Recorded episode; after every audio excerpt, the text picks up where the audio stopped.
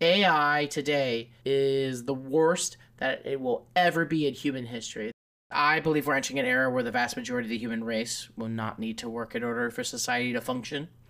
You're going to either work with A I, you're going to work for A I, or you're not going to have a job.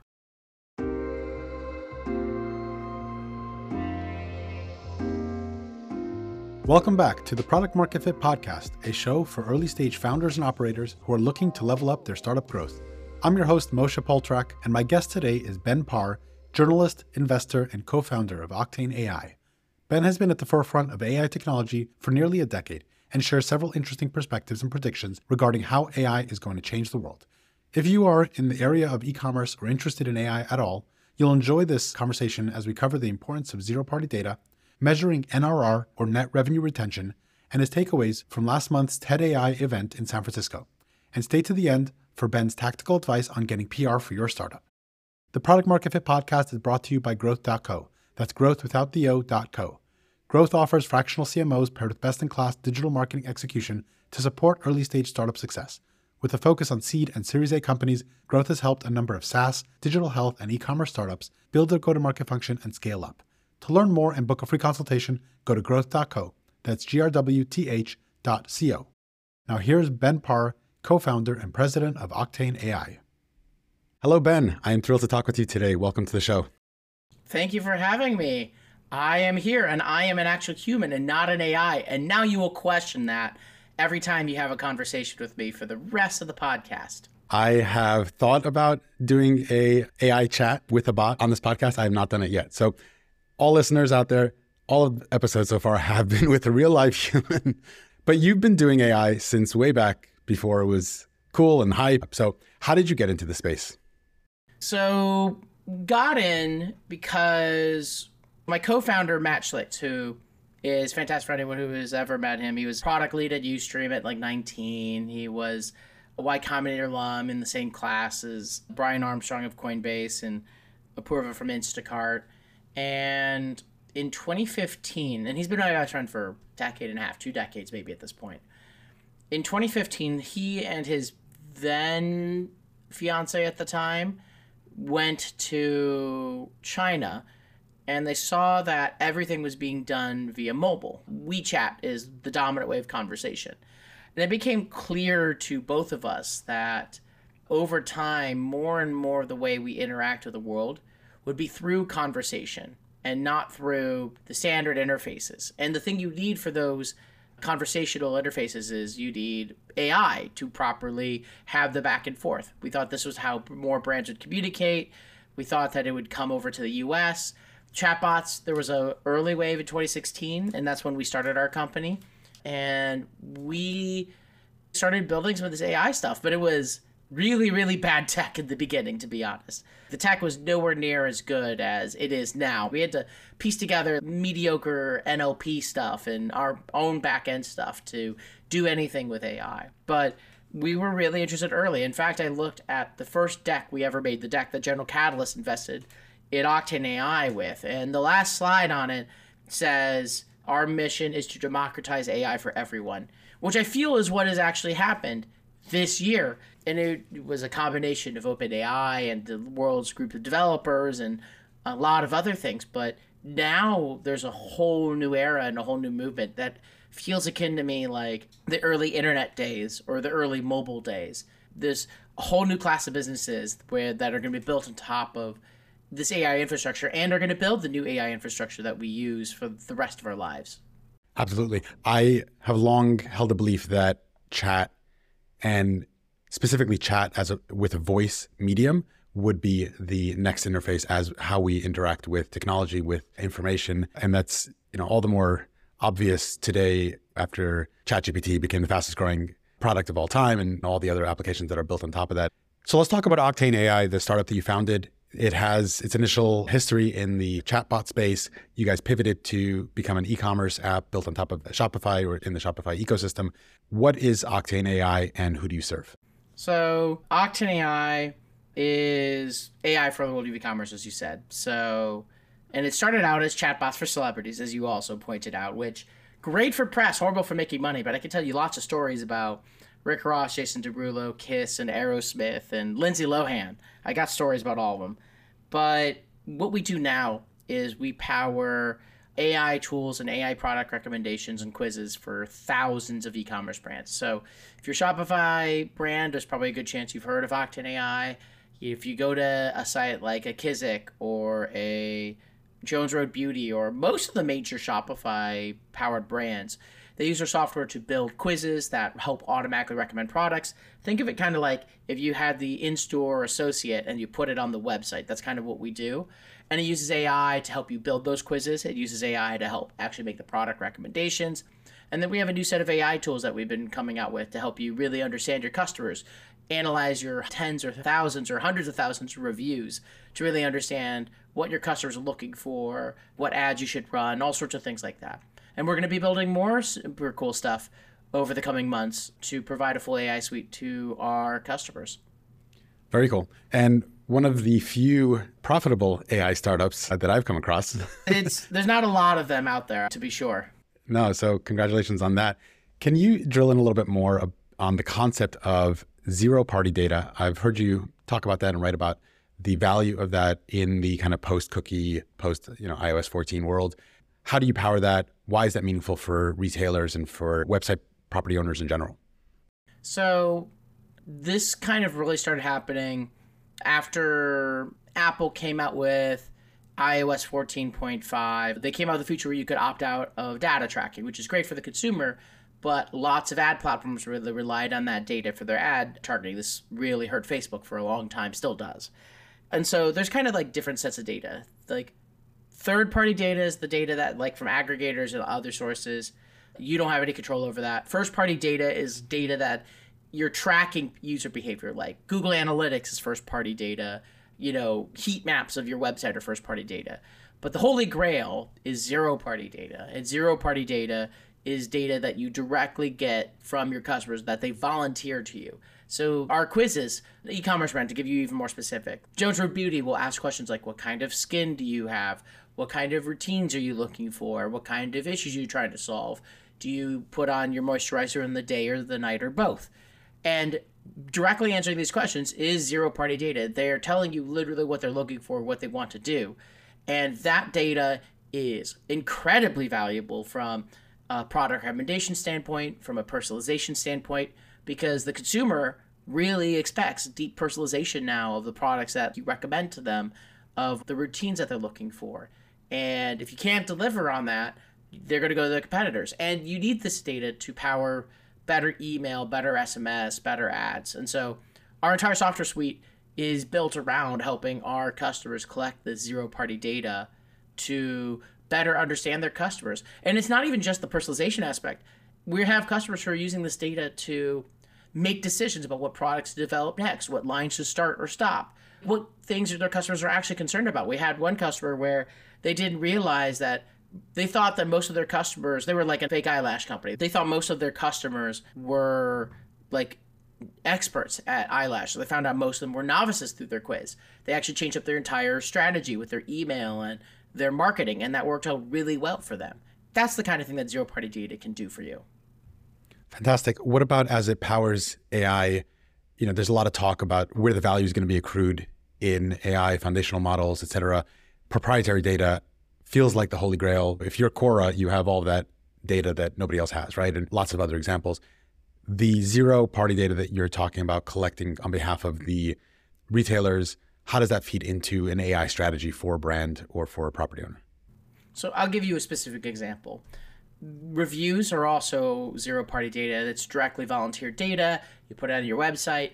But if you have like ten thousand reviews, you don't actually know what the day-to-day trends are, one hundred thousand. What things should you be writing for blog posts based off of all the reviews? What are even the things people are complaining about the most or the least in all of your reviews? So we built a product called Insights at Octane A I. You connect your review platform, your Yotpo or your Okendo, whatever it is, and it takes the reviews and it analyzes all of them. And then you can get a five thousand foot view of what's happening with your business, what people are saying, and then you can ask specific questions if you want to, like, help me write up five ads and pick out the five best quotes from all the reviews that I can go and use. The end result is really, really incredible ads or really, really incredible insights that you wouldn't get anywhere else, because it would take an individual person hours, days, weeks to review that many reviews manually, and they're not going to remember all that data. This is what A I is built for. And so that's like an example of where having that zero-party data set allows you to make really, really informed decisions if you have that data. There's going to only be more and more useful A I applications that are leveraging the data that you have. But if you have not collected any zero-party data, then you can't do any of the A I stuff that your competitors are going to be doing. So start collecting zero-party data today, not even just in e-commerce, just in general. Zero-party data is always going to be useful. You're always going to be able to leverage it. A I is, is the newest way to go and leverage it. And we're starting to give our customers a way to do it. And it's just the beginning of lots of ways to leverage this data, because A I, as I think everyone knows, relies on the data set that you have. The more data you have, the better. The more fidelity of the data you have, the better. Nothing is higher fidelity than zero-party data. Fascinating. Let's go back in time a bit. We talked a little bit about your pivot from chatbots to e-commerce tool, e-commerce plugin, whatever you want to call it. The moment that you found product market fit in the V two of Octane, what data points or signals did you see that said, yes, we're onto something here? How did you know you had product market fit in those early days? And how do you think about it today as maintaining product market fit or continuously striving towards it? Because it's not a one-time thing, right? God, product market fit is, it, I love that there is a podcast just about this, because it is such a mystical thing that I cannot even tell you I have ever fully solved. No one has ever fully solved. So like in the early past, I thought we had product market fit because people would be signing up. But product market fit is super clear when people are just coming to you, and it's because your customers are recommending you to other customers and they're just coming to you. And you have to have the signal of your product is really, really incredible, and it's bringing more people in, and it's its own engine. The feeling of product market fit can be a feeling of, especially in the beginning, of like overwhelmed of, wow, there's a lot of inbound coming in. If you're not feeling that, most of the time when you think you have product market fit, you don't have product market fit, or you're not quite there yet. It takes lots of data and lots of time. So there's kind of like two pieces. There's the cycle where your customers are recommending you to other customers and more businesses coming in than maybe you can handle, or that is just automatic almost, right? Then you know that if you poured the gas and you like did outbound and you did other things, you're going to increase the revenue. But that first core engine has to work. The other one is like, are they sticky? Do they stay? We talk a lot about net dollar retention, and we talk a lot about these metrics that I think are really critically important. If you're a founder and you don't know what net dollar retention is, you have a whole rabbit hole to go down right now, because when you go to Series A, Series B, even seed these days, sometimes the cohort data really matters. I can look now, when I put my investor hat on, I can look at cohort data and I can tell you exactly what's happening with their business. And are the metrics going up? Are the metrics going down? Are people dropping off at month three? Are people not dropping off at all? For everyone out there, your goal is to have it so that when you have a group of customers who started a year ago, pretend the one hundred customers started a year ago, you want to have that group of one hundred customers, even if a few dropped off, because a few will drop off. You want them as a group paying you more money than they did a year ago. That's really critical to product market fit as well. Are they paying you more? Have you built a system where they will pay you more for more things? This is how companies like Snowflake got so big, because they had incredible net dollar retention. Their customers would spend millions of dollars more every year to expand their work and their product. So those are the two things. I think a lot about both, like, is the inbound just kind of happening because customers are talking to other customers? And does the retention come to a point where people are paying you more after a year and like they're not dropping like flies? So that's how I think about product market fit at a high level. I like the emphasis on net dollar retention. And just to reiterate, it basically just means that for every lost dollar because of churn, you're making that up and more. If you have a positive N R R, you're making it up with revenue expansion, whether that's upsell or whatever way you're able to increase the value of those customers. Look, this is one other thing where in some ecosystems and lots of ecosystems now, one key way to do that is you eventually do come out with new products that are really directly related to your core product, right? There's lots of things that are really related to email. Klaviyo is a great example. One of our core partners, they just I P O'd. They added S M S as a product after perfecting their email product. And that made total sense. They're similar marketing channels. They can work together. And they're adding other tools to their stack. And those that makes sense. And that helps increase their net dollar retention. In addition to the pure fact that the more successful you are with Klaviyo, the more emails you add, the more revenue you make. Same kind of thing with us. Like, the more successful you are with our product, the more money you're making, the more money we make. That's how our pricing works. Sure. And it is usually talked about in terms of subscription revenue businesses or any business that has a predictable repeatability to it. But the same concept, although it's not N R R, relates to, you know, even an e-commerce business where you're looking at maximizing lifetime value, right? So it's not a subscription business, but you are looking at repeat purchasing behavior. And I'm sure that's part of kind of what you guys are offering in that in that space. Any other thoughts as to how A I is affecting e-commerce and retail specifically? What trends are you seeing there? It's doing the same thing it's doing at every industry. Every industry is starting to figure out what to do with A I. It's the beginning stages, you know. E-commerce in particular, uh, A I has, I think, a more pronounced effect than some other verticals in the beginning because the visuals and the copy really matter in e-commerce. And now you have amazing tools that can create copy instantly on the fly that is really effective and at large scale. And you have tools that can create and update and create images. I've seen no less than twenty product photography decks for like A I for product photography. And like, there's a reason for that because there is real usefulness to that. It makes it hard to back one because there's so many of them, but really useful for a lot of e-commerce brands. And so I see more e-commerce brands embracing different aspects of A I. The hard part for everyone is getting into a habit of using the A I on a daily basis, which is what you have to really do to really leverage A I for its maximum potential. But in e-commerce, yeah, everything. More on customer support. I'm seeing cool tools on that front. I'm seeing more in terms of data analysis. We're going to have some cool stuff coming out as since we've been here in A I for a decade. Anything process where there's a lot of data or you have something that feels repetitive or something that's visual, there's always a way to leverage A I to improve your business. And e-commerce has all of those. But it's not just e-commerce, as I think for everyone listening. It's a lot of things.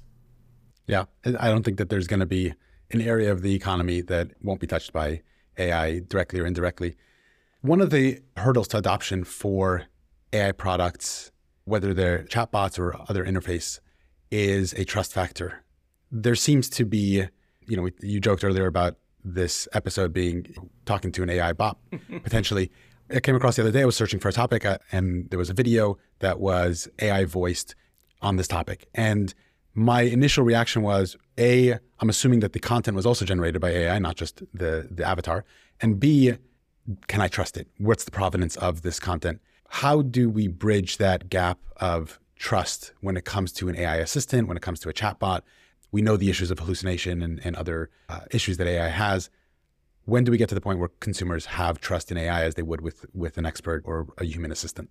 One, I think most a lot of people already have a lot of trust in A I, more than people realize. So I just did a speech at my alma mater, uh, Northwestern in Chicago, and I asked a large group of students, two groups of students actually, to raise their hand if uh, they used ChatGPT on a daily basis. And all but one raised their hand. It is already a core part of the student experience. And when they go into the workplace, it'll be a core part of the workplace experience. This is always where I look when I'm trying to decide if something is a long-term trend or not, because like, you did not have every student using crypto. And so that was not going to be a mainstream thing for a lot of people. Sorry to for all the crypto people out there. But A I, mobile, you see, Snapchat, I can always tell with that data set, like is something going to be sticky and long-term, and usage of A I and trust in A I actually is already long-term. I always try to remind people that humans make lots and lots of mistakes and are error prone. And the question shouldn't be like, how do you make hallucinations t- down to zero? Because it won't be. Google search is riddled with errors actually too. Can you get it to the level where it is about as correct as a human is going to be, if not more correct? And we're frankly already there. You could generally trust that an answer from a ChatGPT is going to probably be correct. And you could double check it with something. And that would be what you would do with a human if you like most of the time. But even if you account for hallucinations, it's as smart or smarter than a human in terms of like the responses. So I always remind people that. this thing is really useful, this thing is very helpful. So they already trust it to help them do a lot of things. And that will grow over time as they get more comfortable. I always remind people that A I today is the worst that it will ever be in human history. This is something my co-founder likes to remind me too. It is the worst it will ever be in human history today. And it's already so incredible. Like, we did not have a ChatGPT about a year ago. And now we have just incredible tools that can automate so much of your life and give you answers on the fly if you're just using them daily. So the trust is going to just naturally increase. The area where, like, there's going to be duping and things like that, where I'm thinking a lot about, where the A I voice stuff is so good, for example, you could not tell in some cases it's human or not a human. And again, it's only going to get better. So what do we do at that point? That is an open question. And so the more of the trust is like, is this human or is this A I? And I definitely advocate for people to adapt. For example, have a safe word with your partner or with your parents to confirm that they are human and it's not some kind of random A I. I, I've already heard a story of someone who called the person's grandmother and it sounded like them, but it was actually A I. It's already starting to happen. Yep. Yeah. With regards to your first point, we as humans tend to have a higher bar for technology than we do for humans, as is evidenced time and again. Just recently, the uh, self-driving cars were banned in California, even though they're significantly safer than human drivers, but they're not zero point zero zero zero flawless, right? So I think that's a psychology thing rather than a parity thing. Oh yeah, for sure. And look, I get why California did that. I hope that we get some of the self-driving back, because again, I would make any bet that humans will cause a lot more accidents and deaths than a machine will, just purely from the matter of fact of a self-driving car does not need to sleep, can react automatically, does not get angry. That's where the future should be and will be. It's just the psychology. It takes time for people to adapt to these things and to build up trust and all that sort of thing. But eventually you realize this technology is more useful than the thing in the past. The next generation will probably drive a lot less and be more receptive to cars. It could take a generation, but that's what will happen. Yeah. I love that reminder that you shared with regards to the way that it is today is the worst that it'll ever be. It's a really good perspective. You recently came back from TED A I in San Francisco. I really wanted to go, and unfortunately I got sick and had to cancel, but share with us some of the perspectives that were being disseminated in that room, the conversations that you had with attendees, as well as some of the speakers. What's the general feeling right now of practitioners in the space as it relates to how far we've come in the last year? Where are we going next, specifically with A I agents, and kind of longer term as it relates to trends towards superintelligence or A G I? I know that was a, a loaded question, but if you want to pick it apart any way you those want. Were, those, you did your research. Those are two topics that came up a lot. So for those who don't know, an autonomous agent is an A I that can self-prompt itself to complete a goal. So you give it a goal like build this app with these features, or win at Minecraft, which is a real A I and it does a very good job of it, and it's an autonomous agent, or plan a party, or become friends with the other A Is.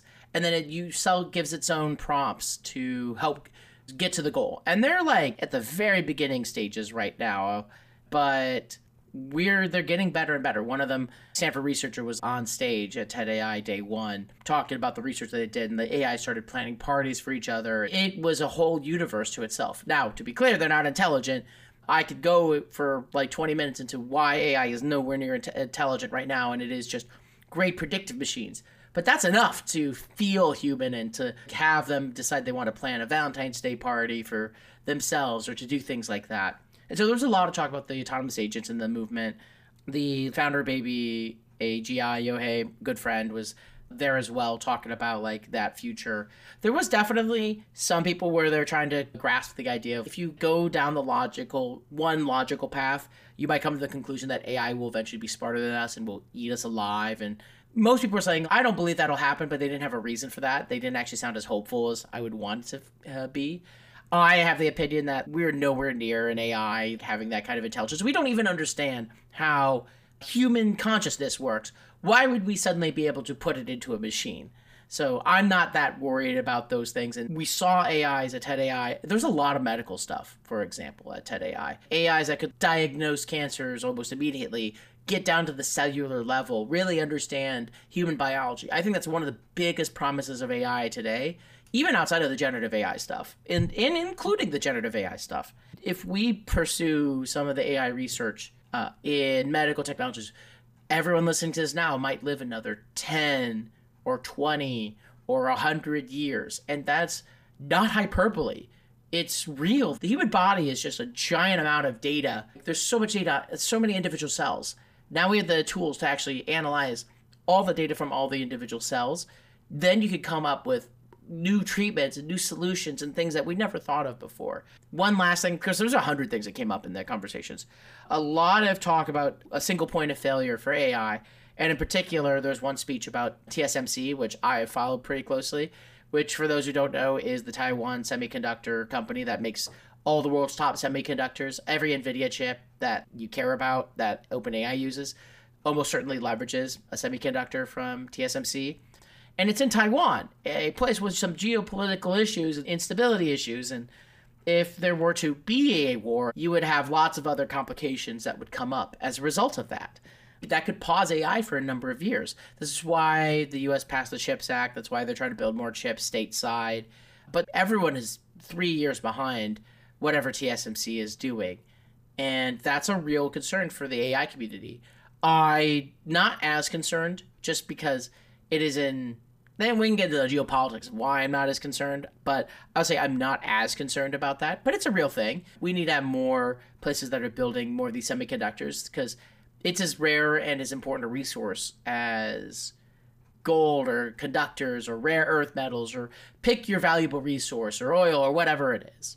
So some of the cool stuff from today, I really smart people, people all across, both top engineers from a lot of the top companies and just tech, plus people who were executives at major firms trying to figure out like what's going to happen next in A I. It was a fun time. Good job, Chris Anderson and crew on a great event.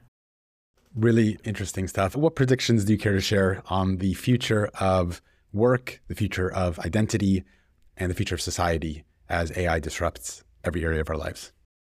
I've had this prediction since twenty seventeen. I had a speech I did at one of the conferences for the Atlantic, and I'm going to modify it maybe a hair, which is I believe we're entering an era where the vast majority of the human race will not need to work in order for society to function. I think that's still true long term, but there are a couple ways that that could play out. I know, I think the C E O of J P Morgan proposed that he thinks that instead of a lot of people not having jobs, they might you end up at a four-day work week or three and a half day work week because you don't have to have the same output with A I helping automate lots of other things. And that might actually be a way things go. We're entering an era where it's not that P companies are laying off everybody, but for certain things, you don't need as many people. You may need half the amount of people. And over time, we're going to get better with these A I tools and you'll need less people or you'll need to work less. How that shakes out in the rest of the economy, I'm not sure. And of course, you know, A I is not, people don't want to have an A I greet them at their hotel. And that might mean there's more service economy kind of jobs, which could be a good thing, could be a bad thing, depending on the way you view things. And so I expect larger change over time with how the economy works as A I becomes more prolific.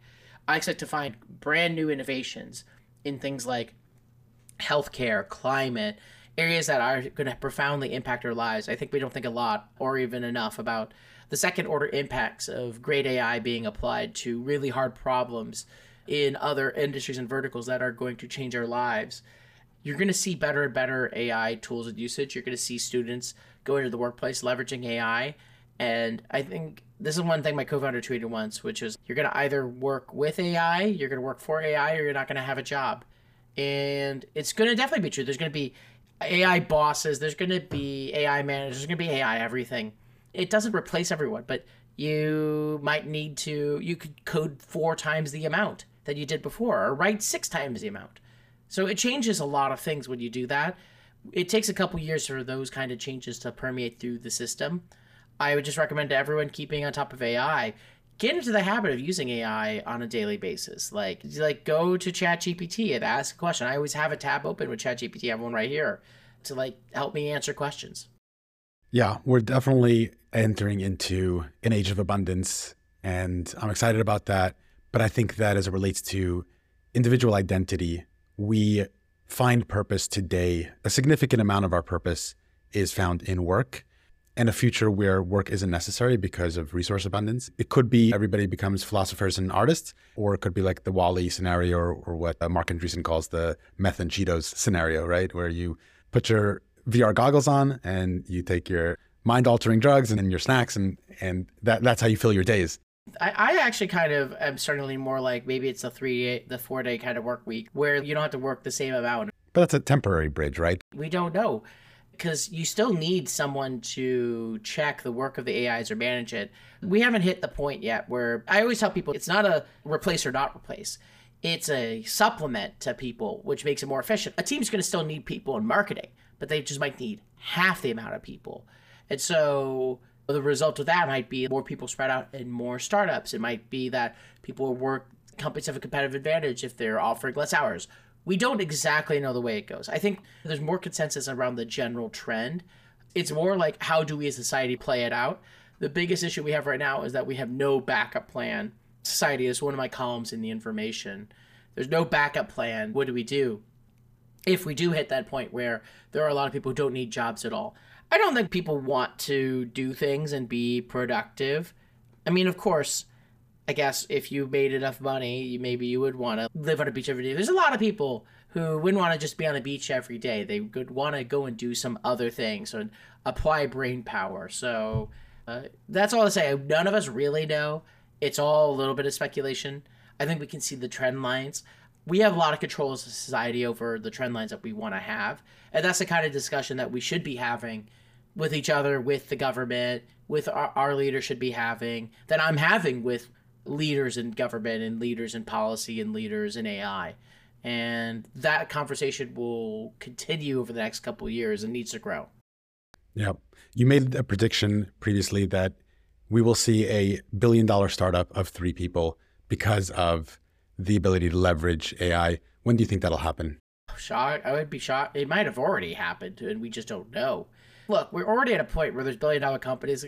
It's not that big of a leap when you think about it. There was a billion-dollar company that had about eleven to fourteen people. Its name was Instagram when it got acquired by Facebook. That was over a decade ago. You could build a giant company with a small amount of people. And like Midjourney has like fifty people. Maybe it has a hair more now. But if you were to value it, it'd be worth billions. It doesn't ever raise money from any investors. It never will, because the founder is a pirate in the best sense. I know him. But I already expect that a company that is going to be worth a billion dollars and only has three people or five people has already been started or already exists.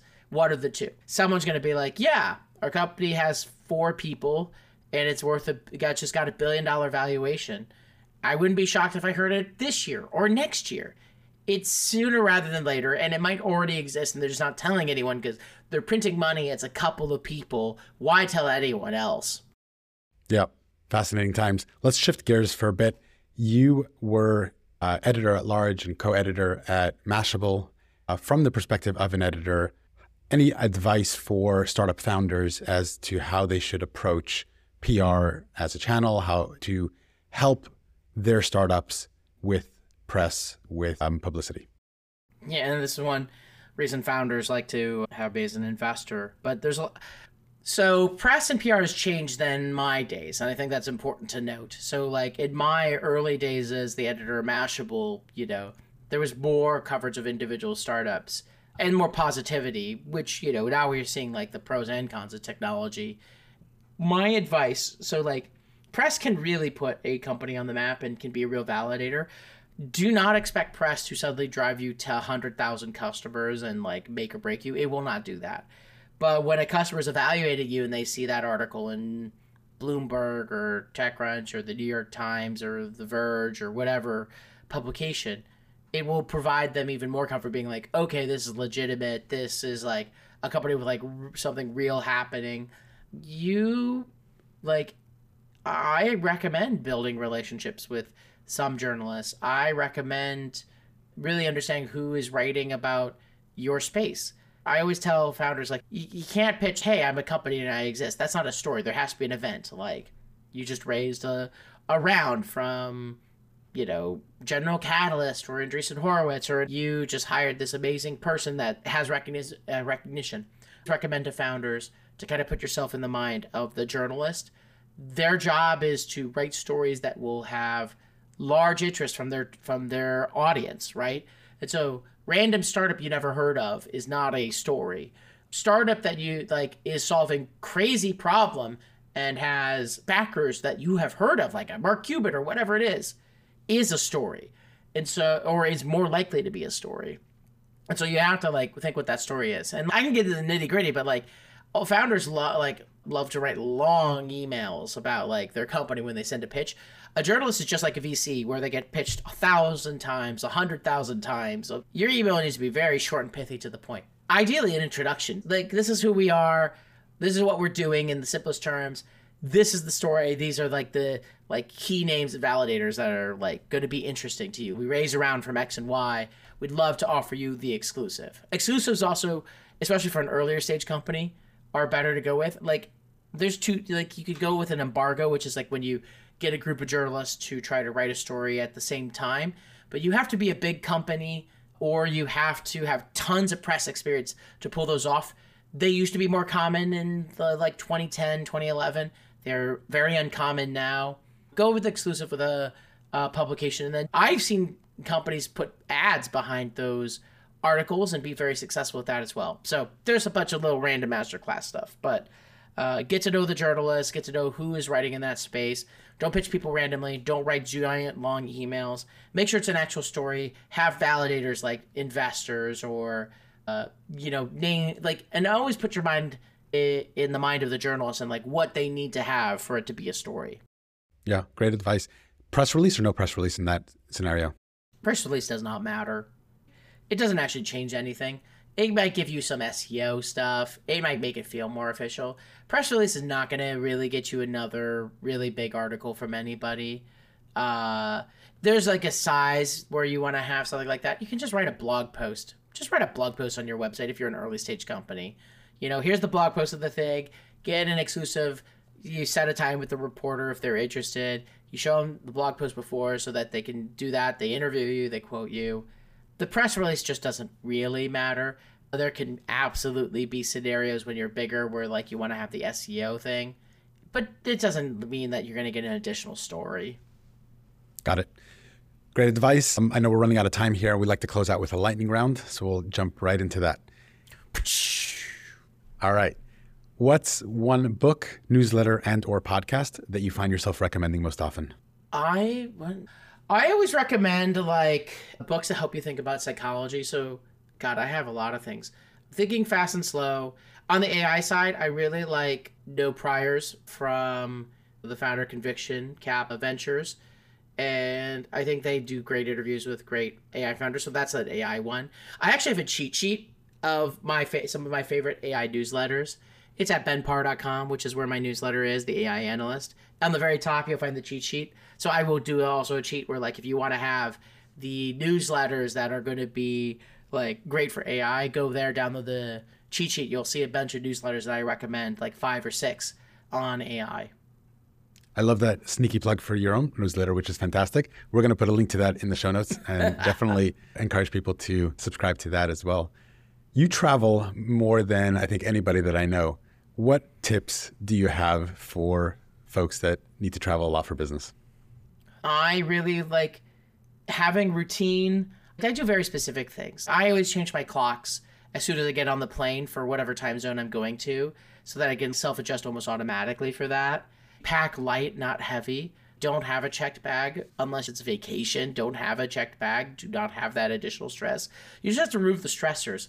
I have lounges for access. I have an Amex Platinum. Look, I'm the crazy traveler, though, where I will literally get to the airport ten minutes before boarding, and it works every time. I have memorized exactly how much time it takes to get from San Francisco to S F O and how long it takes to go from my home base in Culver City to L A X, and I can tell you exactly how much time it is. And so I reduce the amount of time I have to be at an airport, and that's part of my system. I'm kind of similar like that. I used to have a lounge membership at United, but I never came to the airport early enough to take advantage of it. I would just walk right to my gate. There's times where like I have a couple hours and I need to do work, sit down, get food. Sometimes I'll have an hour or two after I land, and then I have my set of meetings, so I go and do that. It just reduces stress. In general, find little things that are causing you stress, and there are ways to always to reduce it. Yeah, that advice of try to reduce stress, I think is, is universal in any scenario, not just traveling. You mentioned earlier, the first iteration of Octane was a celebrity chat app. Any stories that you'd like to share about Lindsay Lohan or Jason Derulo or anybody else? So I remember one time I just left South by Southwest. We did a photo shoot for the New York Times. Flew, I did a speech in Vancouver for the Vancouver government on entrepreneurship. I got a phone call from a friend who was dating Rick, or Ross at the time. She was like, hey, Ben, uh, Rick Ross wants the bots. Can you come to Austin? He's going to perform at South by Southwest. And I'm like, yes, I can come. So I flew the next day, got to Austin. I hopped in an Uber.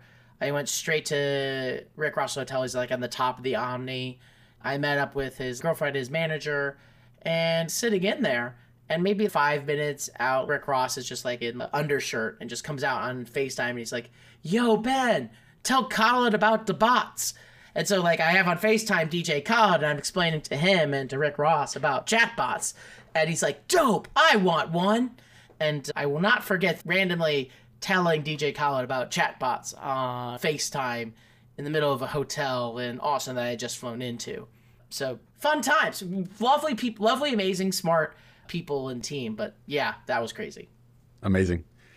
What's one thing that you'd like to change about the startup world or the V C startup world? I wish there were a middle thing where not every business needs to be a multi-billion dollar business. And if you're going to raise venture capital, it's because you firmly believe it's a multi-billion dollar business and it requires capital to scale up. Again, different than the pre-seed and seed in some ways, because you don't have to be a one hundred billion dollar company to make returns for your investors. But if you're raising ever beyond that, and even if you're raising seed, you got to think about that. I wish there were a thing where you're going to build a one hundred million dollar company or a three hundred million dollar company or a fifty million dollar company. There was capital built specifically for that, so that you could build a great business that became profitable pretty quickly, but you needed some capital to get started. But the expectation is not that you're going to become a multi-billion dollar business. And you could do that maybe with some angel checks, but people are writing angel checks because they want to have that larger return because it's high risk, high reward. So I wish there was something in the middle like that. Yeah. Not every startup needs to be a V C unicorn to be successful. Totally agree there. If you build a one hundred billion dollar company and you barely raise capital and that's what it is, that's an incredible business. That's a huge congratulations. That's an epic life. And that's probably a more profitable exit for you as a founder than if you had diluted multiple times and raised money. And I will remind every founder out there, the goal is not to raise money. The goal is to build a profitable, sustainable, growing business that serves a target customer. I have seen founders who like raise money and then they suddenly are just not paying attention to their business in the same way. And they're spending a ton more of their money, which you should not do. Just because you have the money in the bank does not mean you should spend it. Spend as little as you can until you have really deep product market fit, as we've talked about. Don't hire very many people. Keep the money for years if you need to until you found really incredible product market fit where you cannot handle the stuff that's happening inbound. Only then should you scale up your money. Otherwise, you'll burn through all the money and you will not have a business in the end, and that will suck. That's really valuable advice. Last one here. What's one core value or principle that you live by or try to live by? There's a set that my grandfather gave to me. I actually did this at a C N N interview. Say please and thank you. Always be on time, which I'm not always great at. That's the one I want to get better at. And always do what you say. Those are some of the core philosophies of my grandfather. They're simple ones, but if I say I'm going to try to do something, I'm going to try. Just try to keep your promises and try to be a good person. My co-founder and I live very strongly on honesty. So we're just as honest as we can with our investors and our team. And we don't try to sugarcoat it like everything's perfect, everything's great. We know it's not true. I know it's not true as an investor. I know it's not true as a founder. Yeah, the basics remain true. Keep it simple. I love those. Thank you, Ben. I really enjoyed this. If you want to close us out with any final words of advice, anything that we missed, and how can people reach you if they want to continue the conversation, learn more about you, I will put all those links in the show notes as well. So sleep, get your eight hours of sleep, work out. I'm not kidding. These are basics. Go do your workouts. Your brain will be clearer. Don't sacrifice your health for your startup. You can do both things. Take care of yourself. And remember that friends and family are forever and really matter. Don't lose yourself. I can be found Ben Parr on everything, B E N P A R R. Twitter, TikTok, Instagram, Secret New Social Network. I'm probably there. Big one is ben parr dot com. That's my newsletter. I talk about A I every week or every other week. Some whatever I find super interesting, new trends, stuff that's happening at TED, whatever it might be. And then luckily, if you're an e-commerce brand, octane A I dot com. And I have some big announcements coming in the near future, so go to ben parr dot com, sign up, and you'll see some big announcements in the very near future. So I highly recommend that. Amazing. Thank you so much, Ben. Really enjoyed this. Wishing you tons of success and hope to stay in touch. Product market fit, everyone. Don't burn your money until you found it. That's a wrap. I truly appreciate you listening and joining me on this learning adventure. If you learned at least one new thing today, please do me the quick favor of dropping a five-star rating in Apple or Spotify. I would really appreciate it.